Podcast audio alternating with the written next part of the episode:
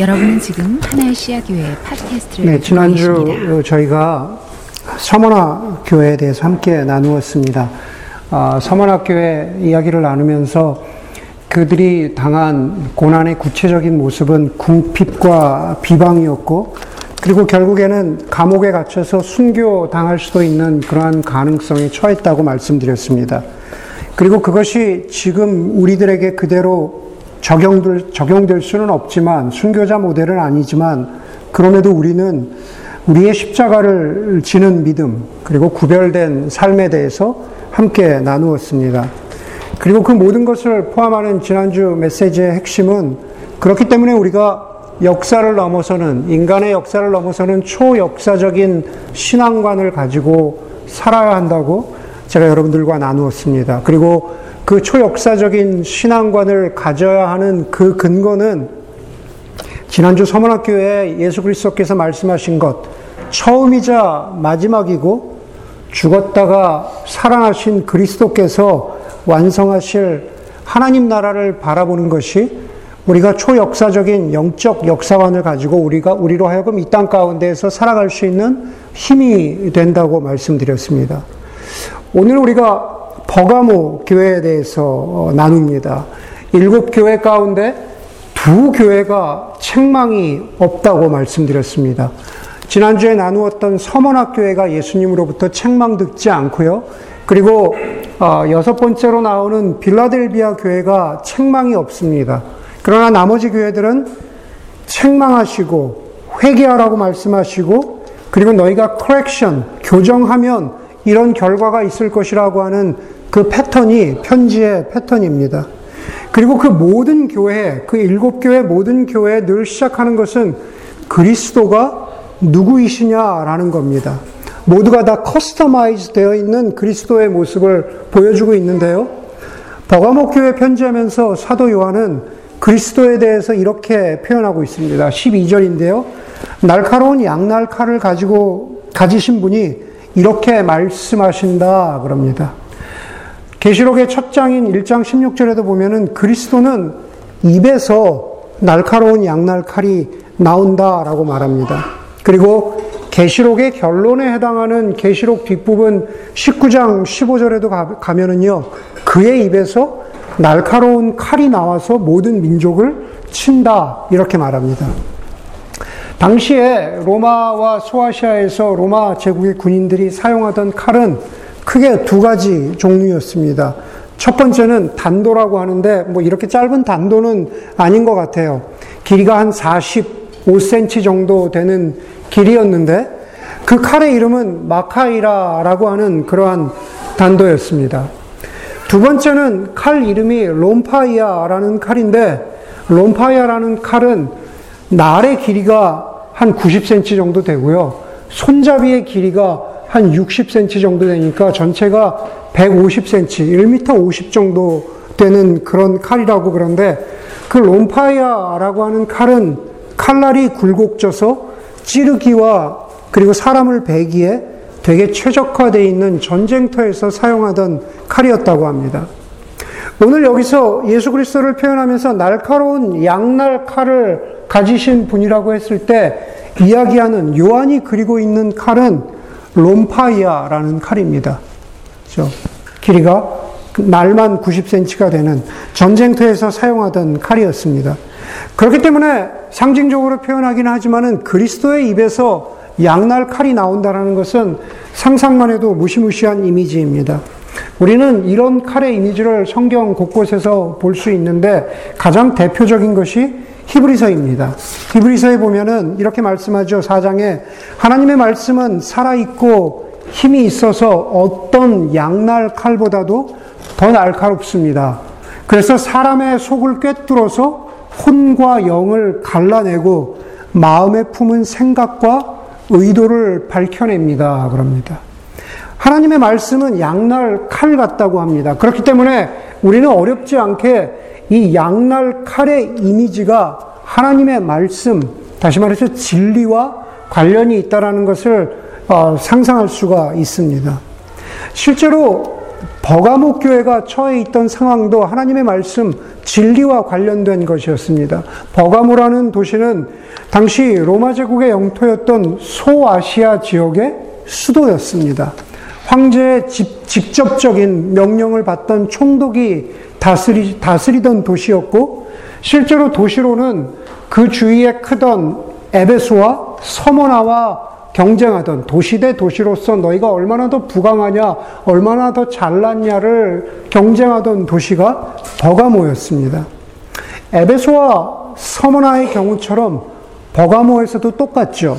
이방신을 숭배하는 것, 그리고 신과 다름없었던 존재인 로마 황제를 떠받드는 가치, 그리고 그것과 함께 따라오는 화려함이나 명예나 풍성한 부를 쌓을 수만 있다면 뭐든 좋다는 식의 사고방식이 아주 가득 차 있던 곳이 버가모였습니다. 그런 버가모 도시와 그리고 그 버가모 도시 안에 있던 교회가 처한 상황을 13절에서 사도 요한이 이렇게 말합니다. 나는 내가, 버가모 교회 내가 어디에 거주하는지를 알고 있다. 그곳은 사탄의 왕자가 있는 곳이다. 그러나 너는 내 이름을 굳게 붙잡고 또 내 신실한 증인인 안디바가 너희 곁곧 사탄이 살고 있는 그곳에서 죽임을 당할 때도 나를 믿는 믿음을 저버리지 않았다 그럽니다. 누군가 순교 당하고 있는데도요. 버가목 교회는 믿음을 저버리지 않았대요. 여기까지는 뭡니까? 바로 칭찬입니다. 여러분들 사탄을 맞닥, 맞닥뜨린 적이 있으세요? 그래 보신 적 있으세요? 쉽게 얘기해서 여러분 영적으로 귀신을 대면한 적이 있으십니까? 네. 설교를 준비하면서 제가 곰곰이 생각해 봤는데 저는 그런, 그런 의미에서 영적 전쟁, 정말로 누가 귀신 들린 사람이 앞에 서서 그런 사람을 대면한 적이 어, 설교 원고에는 없다고 했는데 그러고 나서 곰곰이 생각해 보니까 있더라고요. 예. 그런데 어쨌든 설교 원고에는 제가 대면한 적이 그냥 없다고 했습니다. 그런데요, 저는 늘 사탄을 저는 늘 사탄을 마주하고 살아갑니다. 흔히 얘기하는 엑소시스트에 등장하는 사탄이나 귀신 같은 것들은 만난 적이 없지만 여기 버가목 교회가 만난 그런 사탄은 늘 저의 곁에 있습니다. 제가 10년 전에 볼티모어에 살다가 여기로 교회 개척을 하러 떠난다고 하니까 동부에 계신 분들은 그냥 이 지역은 다 샌프란시스코예요. 뭐 산호세고 뭐고 이런 거 모릅니다. 그냥 무조건 샌프란이라고 하잖아요. 예. 제가 여기를 교회 개척한다고 하니까는 저를 굉장히 아껴주시던 목사님께서 저한테 이렇게 말씀하셨어요. 왜 그 죄악의 도시, 사탄의 도시로 가느냐. 라고 하면서 정말로요. 정말로 너무너무 진심을 다해서 안타까워 하셨습니다. 그런데 오늘 그런 것 같아요? 버클린 어, 버클린 더한, 버클린 더한 것 같아요. 버클린, 샌프란 기준으로 보면 버클린 더해요. 여러분, 오늘 13절 본문으로 그냥 그것을 이야기하자면요. 이곳은, 예? 사탄의 왕좌가 있는 곳입니다. 왜 그곳으로 가서 교회 개척을 하려고 그러냐? 사탄의 왕자가 있는 곳인데. 에베소서 6장 12절에 보면 우리 그리스도인, 우리 교회의 싸움은 인간을 적대자로 상대하는 것이 아니라 거기 뭐라 그래요? 통치자들과 권세자들과 이 어두운 세계의 지배자들과 하늘에 있는 악한 영들을 상대로 하는 것이라고 에베소서 6장에 영적 전쟁과 관련해서 그렇게 말하고 있습니다. 거기서 뭐라 그래요? 어두운 세계의 지배자들과 하늘에 있는 악한 영이 사탄입니다. 그게 성경이 말하고 있는 사탄입니다. 그런데 여러분, 제가 늘 사탄을 마주 대하고 살아간다라는 것은 무엇일까? 그건 뭐냐면요. 사탄이 이 세상의 구조와 시스템을 이용해서 사람들의 생각과 삶을 다스린다는 뜻입니다. 월터 윙크라고 하는 신학자는 이런 책을 썼어요. 사탄의 가면을 벗겨라. 그리고 사탄의 체제와 예수의 비폭력이라는 책, 그 책을 통해서 영적 전쟁의 굉장히 권위자이신데 그 책에서 뭐라 그러냐면은 20세기, 21세기 사탄의 전략은 이 세상의 경제와 사회와 정치 구조를 이용하는 것이라고 그렇게 말했습니다. 그게 무슨 뜻일까? 여러분, 21세기에도 여전히 세상은 예를 들면은 군비 경쟁으로 그냥 모두가 혈안이 되어 있습니다. 어떤 나라들은요, 식량을 무기화해서 꼭 먹어야 할 사람, 꼭 식량이 가야 될 사람들에게 제대로 가지 못하고 폭리를 취합니다.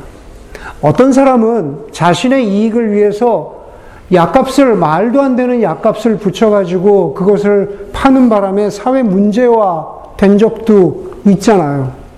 네. 이 사회 시스템, 경제 시스템입니다.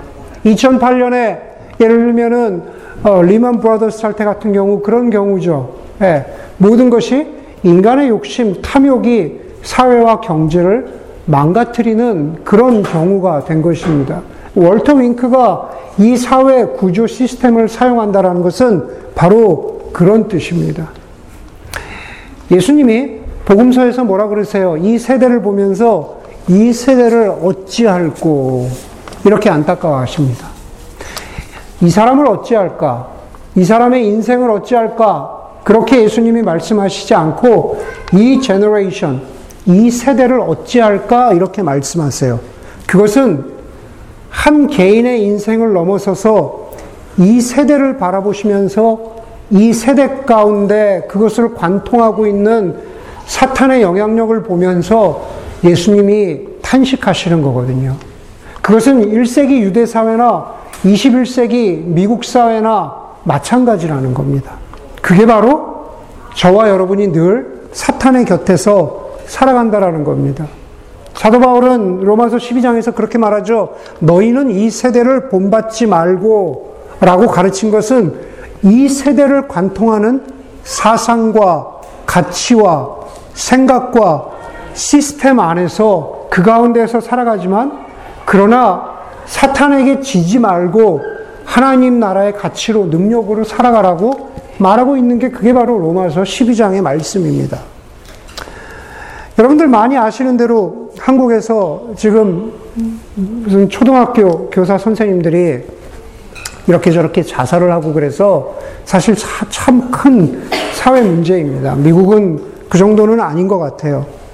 그러면서 이게 사회 문제가 되면서 제가 어떤 칼럼을 읽었는데 그 칼럼의 제목이 그 칼럼의 제목이 내 새끼 지상주의입니다.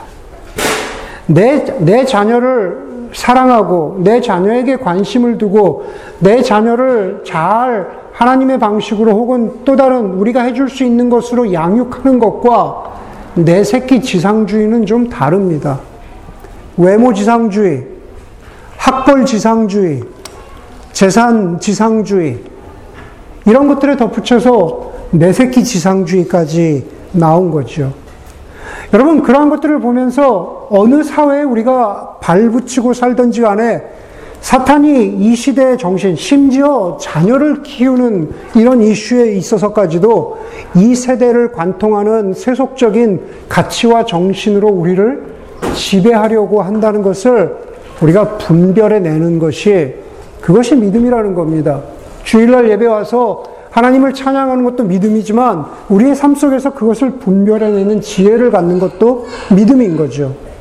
그래서 13절에 오늘 그 칭찬의 마지막에 그 버가목 교회를 향해서 사도 요한이 예수님을 대신해서 이렇게 말하죠. 너희는 나를 믿는 믿음을 저버리지 않았다라고 할 때는 그 믿음은 거기서 이야기하는 믿음은 바로 너희가 이 세상을 읽어내는 진리의 말씀 위에 바로 서 있다. 바로 이런, 이런 뜻입니다. 여러분, 우리가 미국에서 살아가는, 우리 미국에서 지금 살잖아요. 우리가 미국에서 살아가는 믿음은 어떻습니까? 만약 제가 10년 전에 이 죄악과 사탄의 도시에, 예, 이곳에 와서 교회를 개척하지 않았다면, 여러분들이 이곳에서 뿌리를 내리고 살지 않고 다른 곳에 갔더라면 어디가 더 안전할까요? 결코 제가 어, 인디아나나 위스콘신을 무시하고 해서 하는 말 아닙니다. 그러나 여러분 온통 주변이 옥수수 밭인 곳으로 가면 그러면 거기서 믿음을 더 잘 지킬 수 있습니까?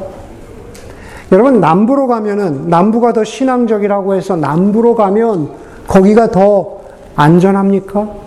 실제로 제가 크리스천니티 투데이에서 읽은 것인데 실제로 인터넷 트래픽을 보면은요 그렇게 보수적이라고 하는 남부에서 포르노 사이트에 접속이 가장 많아요. ratio로 보면. 여러분, 여기랑 다르게 화장실에 가서 all gender라고 표현되어 있지 않고 여전히 남녀 구분으로 표시되어 있는 그런 기독교 학교로 아이들을 보내면 우리가 믿음을 지키고 안전하다고 이야기할 수 있을까? 아니, 그것도 마음이 놓이지가 않아서 우리가 홈스쿨링을 하면 그러면 정말로 우리가 믿음을 지키고 안전할 수 있습니까? 저는 기독교 학교나 홈스쿨링이나 남부나 중서부를 선택하는 것을 비판하는 것이 아닙니다. 제가 말하려고 하는 포인트는 우리가 무엇을 선택하건 간에 이 세상에 발붙이고 사는 한 우리는 세상의 영향으로부터 자유로울 수 없다라는 겁니다. 언젠가는 여러분들의 자녀들이 기독교 학교를 보내도 언젠가는 세상 속으로 나가야 된다라는 거죠. 오늘 다시 13절로 돌아가면은요, 13절에서 사도 요한이 버가목 교회에게 이렇게 말해요. 나는 내가 어디에 거주하는지를 알고 있다, 그럽니다. 예, 여기서 거주한다라고 할 때 사용된 단어가 카토이 케이스입니다. 이건 뭐냐 하면은요, permanent residence. 영구적으로 거주한다라는 뜻입니다. 헬라어에는 거주한다라는 단어가 두 개가 있는데 하나는 파로이케인입니다. 파로이케인은 말 그대로 temporary residence예요. 잠시 있는 겁니다. 그런데 오늘 여기 13절에 쓰인 거는 파로이케인이 아니라 카토이케인. 여기서 permanently 우리 모두가 여기서 살아간다는 겁니다. 이 땅에서 그것이 어디든 간에 우리가 이 땅에서 영구히 살아간다라는 뜻이에요. 여러분, 사도 요한이 이 단어를 쓰는 이유는 뭐냐면은 우리가 서부에 살건, 중부에 살건, 한국에 살건, 어디에 살건, 우리는 하나님의 백성으로서 이 땅 가운데에서 신실하게 현존해야 된다라는. 영어로 faithful presence라고 하죠. 신실하게 현존하는 겁니다. 여러분, 신실한 현존이라는 것은 말 그대로 우리가 이 땅 가운데 뿌리를 내리고 신실하게 살아간다는 것인데 그것이 실제로 말처럼 쉽지가 않습니다. 오늘 버가목교에 대한 편지를 보면은요, 거기에 안디바라는 사람이 나오는데요. 요한계시록 전체를 통틀어서요, 순교, 순교당한 사람의 구체적인 이름이 나오는 것은 여기가 유일합니다. 안디바라는 사람이 유일해요. 근데 그 사람을 갖다가 뭐라고 표현하고 있냐면 그 사람은 너희, 너희 곁, 곧 사탄이 살고 있는 그곳에서 죽임을 당했다. 그럽니다. 그런데 그런 상황 가운데에서도 요한이 칭찬하기를 너희 교회는 내 이름을 굳게 붙잡았다. 그렇게 말합니다. 이름을 붙잡았다라는 것은 하나님의 말씀 진리를 붙잡았다는 겁니다.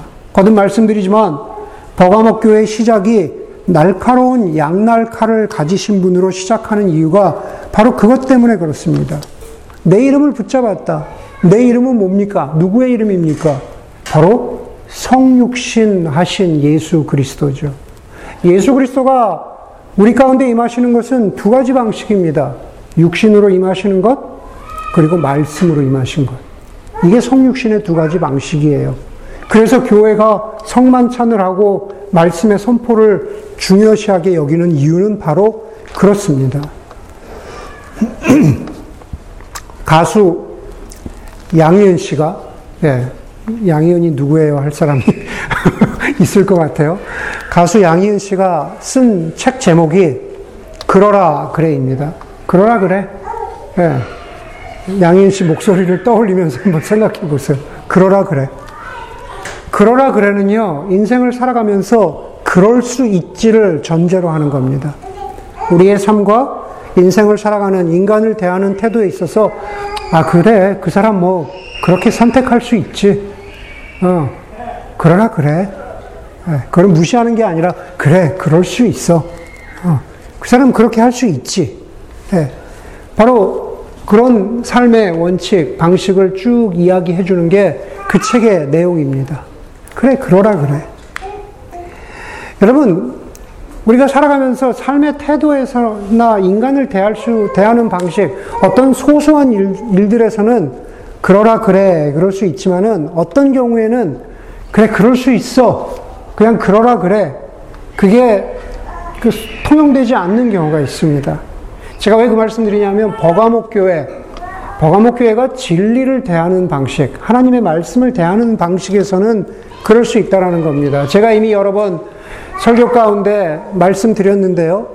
우리가 구원받는다는 것을 산 정상에 올라가는 것으로 비유해 보자면 기독교는 뭐라고 합니까? 우리가 산 정상에 올라가는 길, 구원에 이르는 길은 오직 한 길이라고 말하잖아요. 그렇죠. 예수 그리스도를 통해서만 우리가 구원받는다고 말합니다.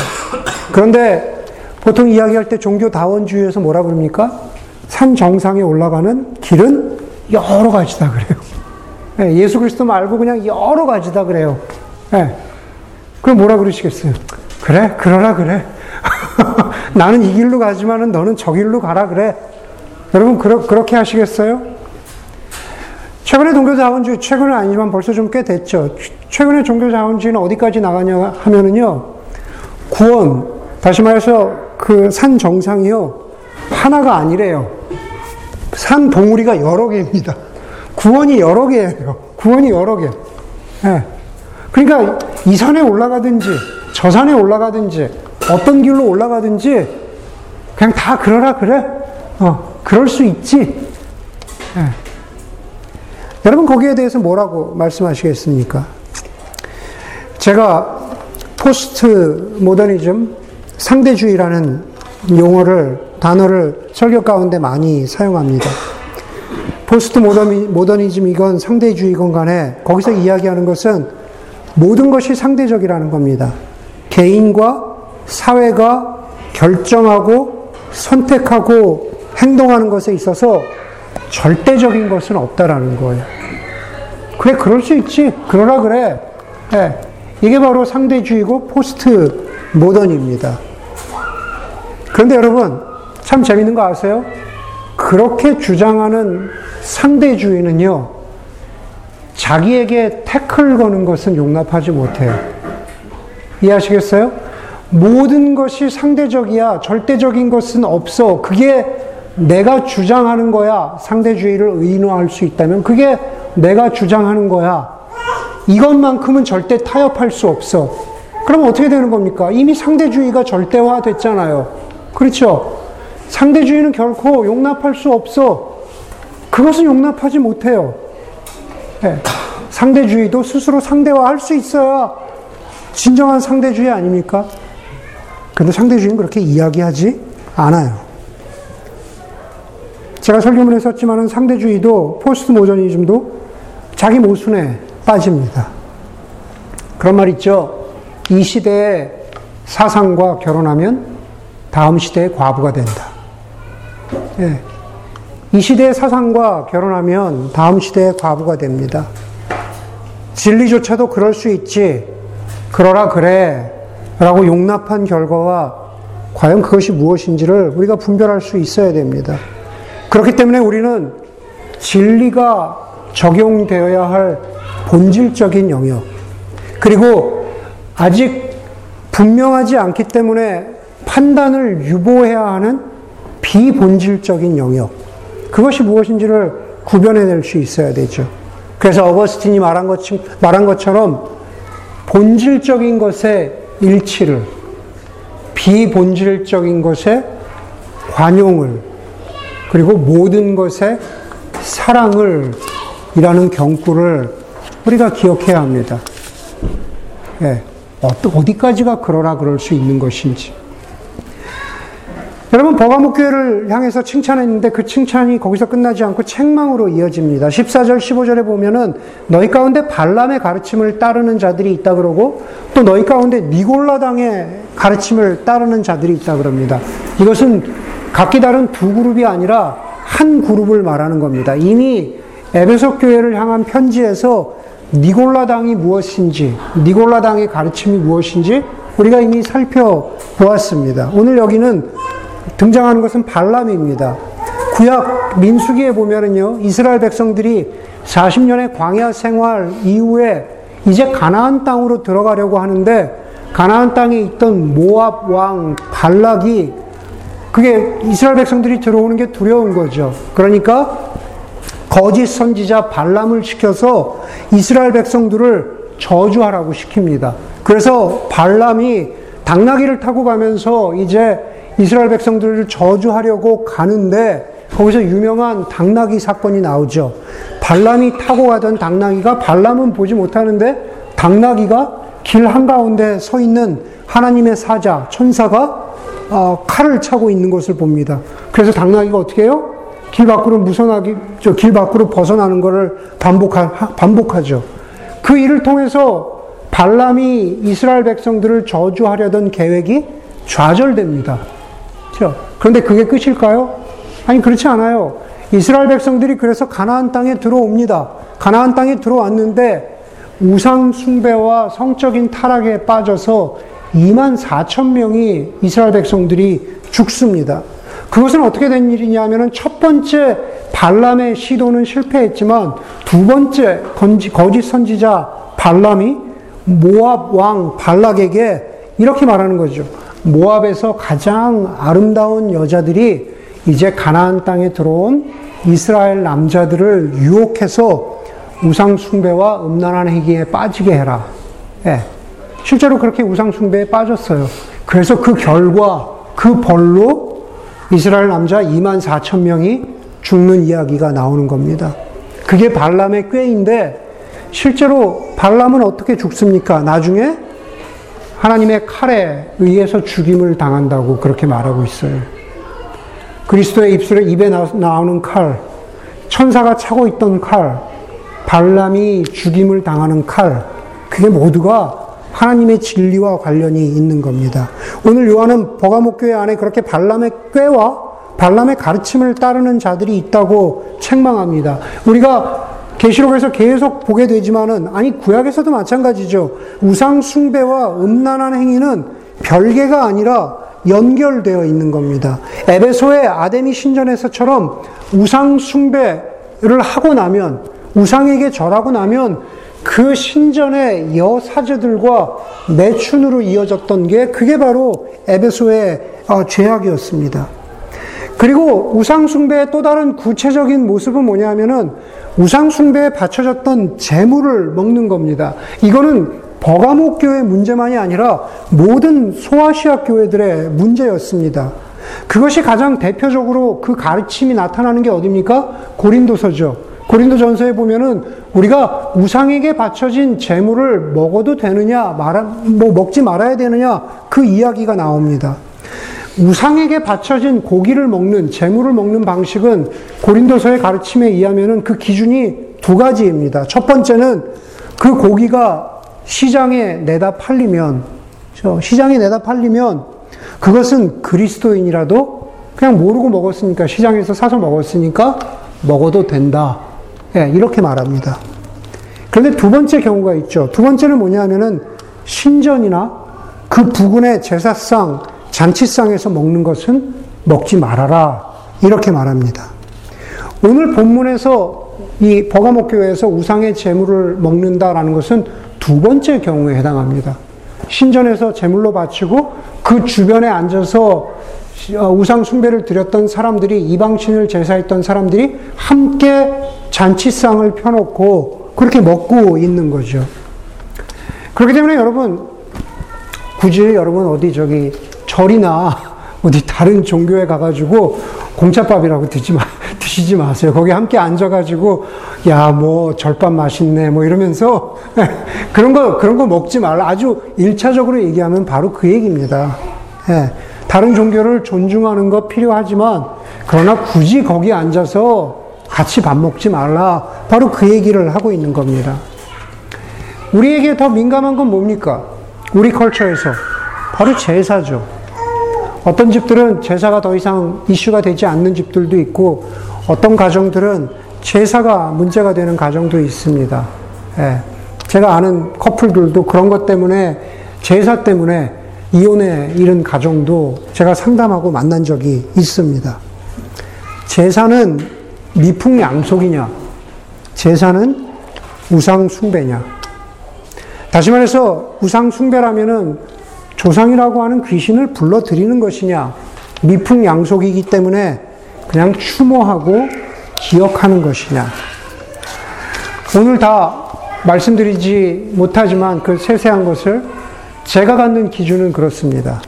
추모라면 허락되지만은 제사를 통해서 조상 귀신을 오시라고 해서 그것을 통해서 내가 복받고 편안하기를 바란다면 다시 말해서 조상에게 기대고 의지하는 의미로 드리는 것이라면 거부해야 합니다.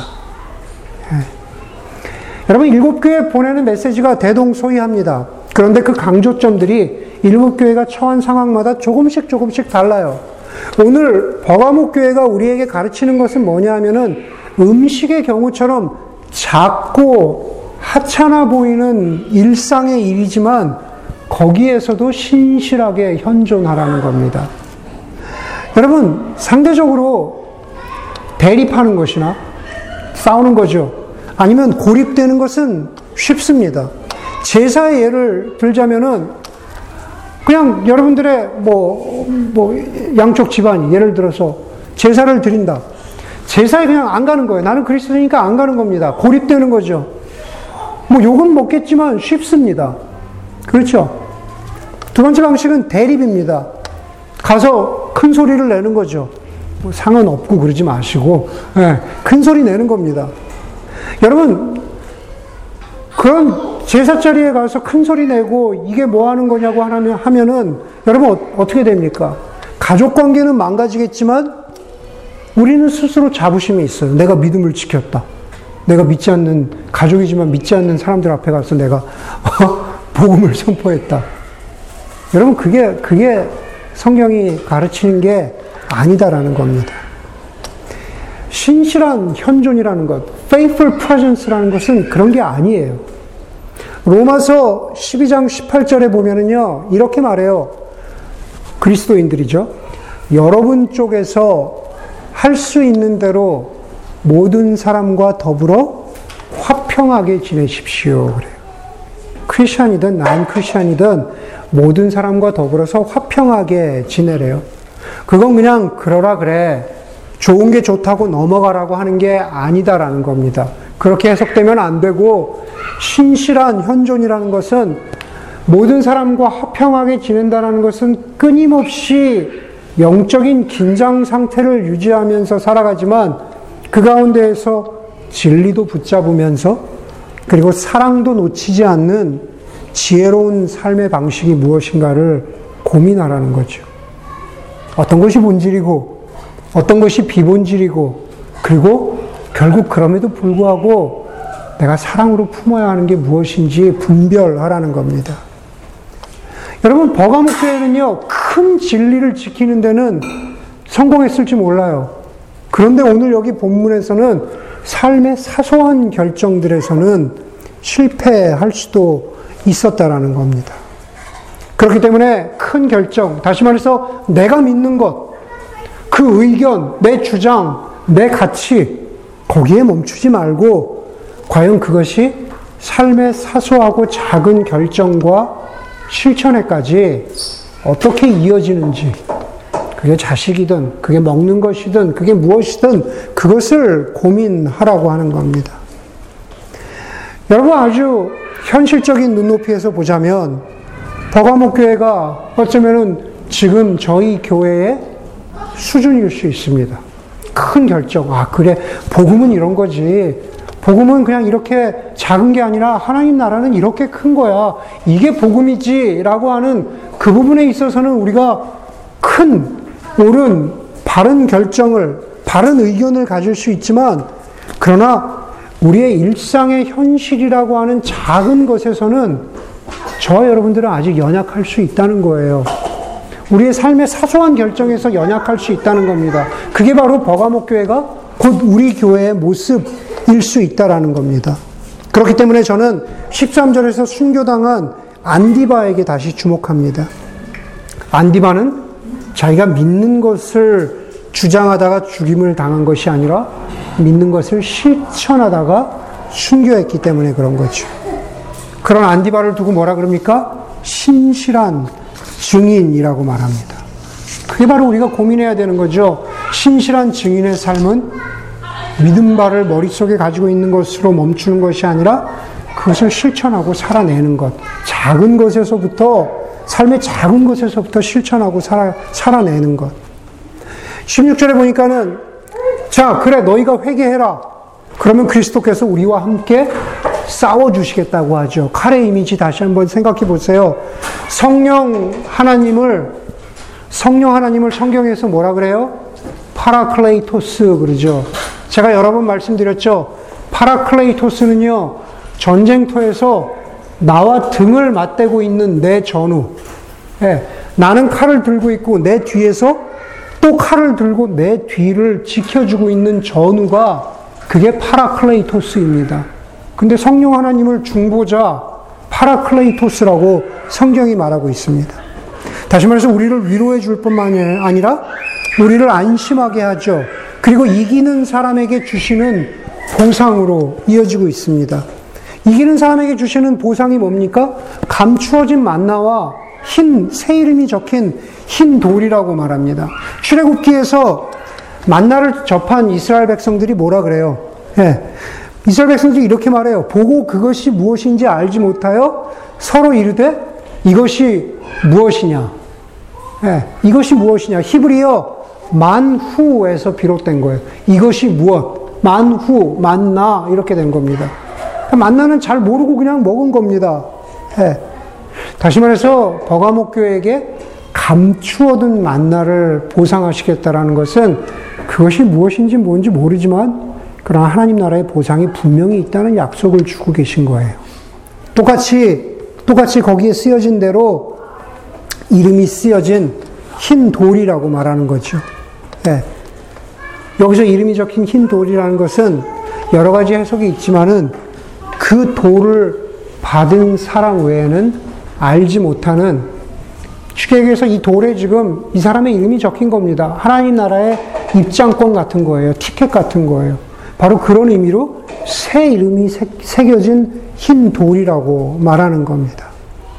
감추어진 만나, 새 이름이 새겨진 흰 돌, 그것이 무엇이든지 간에 우리가 이 땅 가운데에서 작은 일에도 어디에 살든지 이 땅을 우리의 영원한 거주지로 알고 작은 일에도 신실하게 현존하면서 살아가는 것. 그게 바로 버가목 교회와 또 우리에게 주시는 하나님의 말씀입니다. 함께 기도하겠습니다. 시간 기도할 때 하나님 내 머릿속에는 내 믿음 속에는 옳은 것이 가득 차 있지만 하나님 실상 내 현실에서는 작은 것 하나도 하나님의 말씀대로 살아가지 못하고 있는 삶은 아닌가. 하나님, 정말로 내가 작은 것에 신실하게 결정하기 원합니다. 하나님이 이 예배를 마치면서 나로 하여금 신실하지 못했던 결정을 떠올리게 하시고, 하나님 그것을 회개하게 하시고, 하나님, 사탄의 어떤 시스템 속에서 놀아나는 그러한 삶이 아니라 하나님의 다스림 가운데 있기를 원합니다. 그러한 결정, 내가 이번 주 한 주간에 이런 결정 내리겠습니다.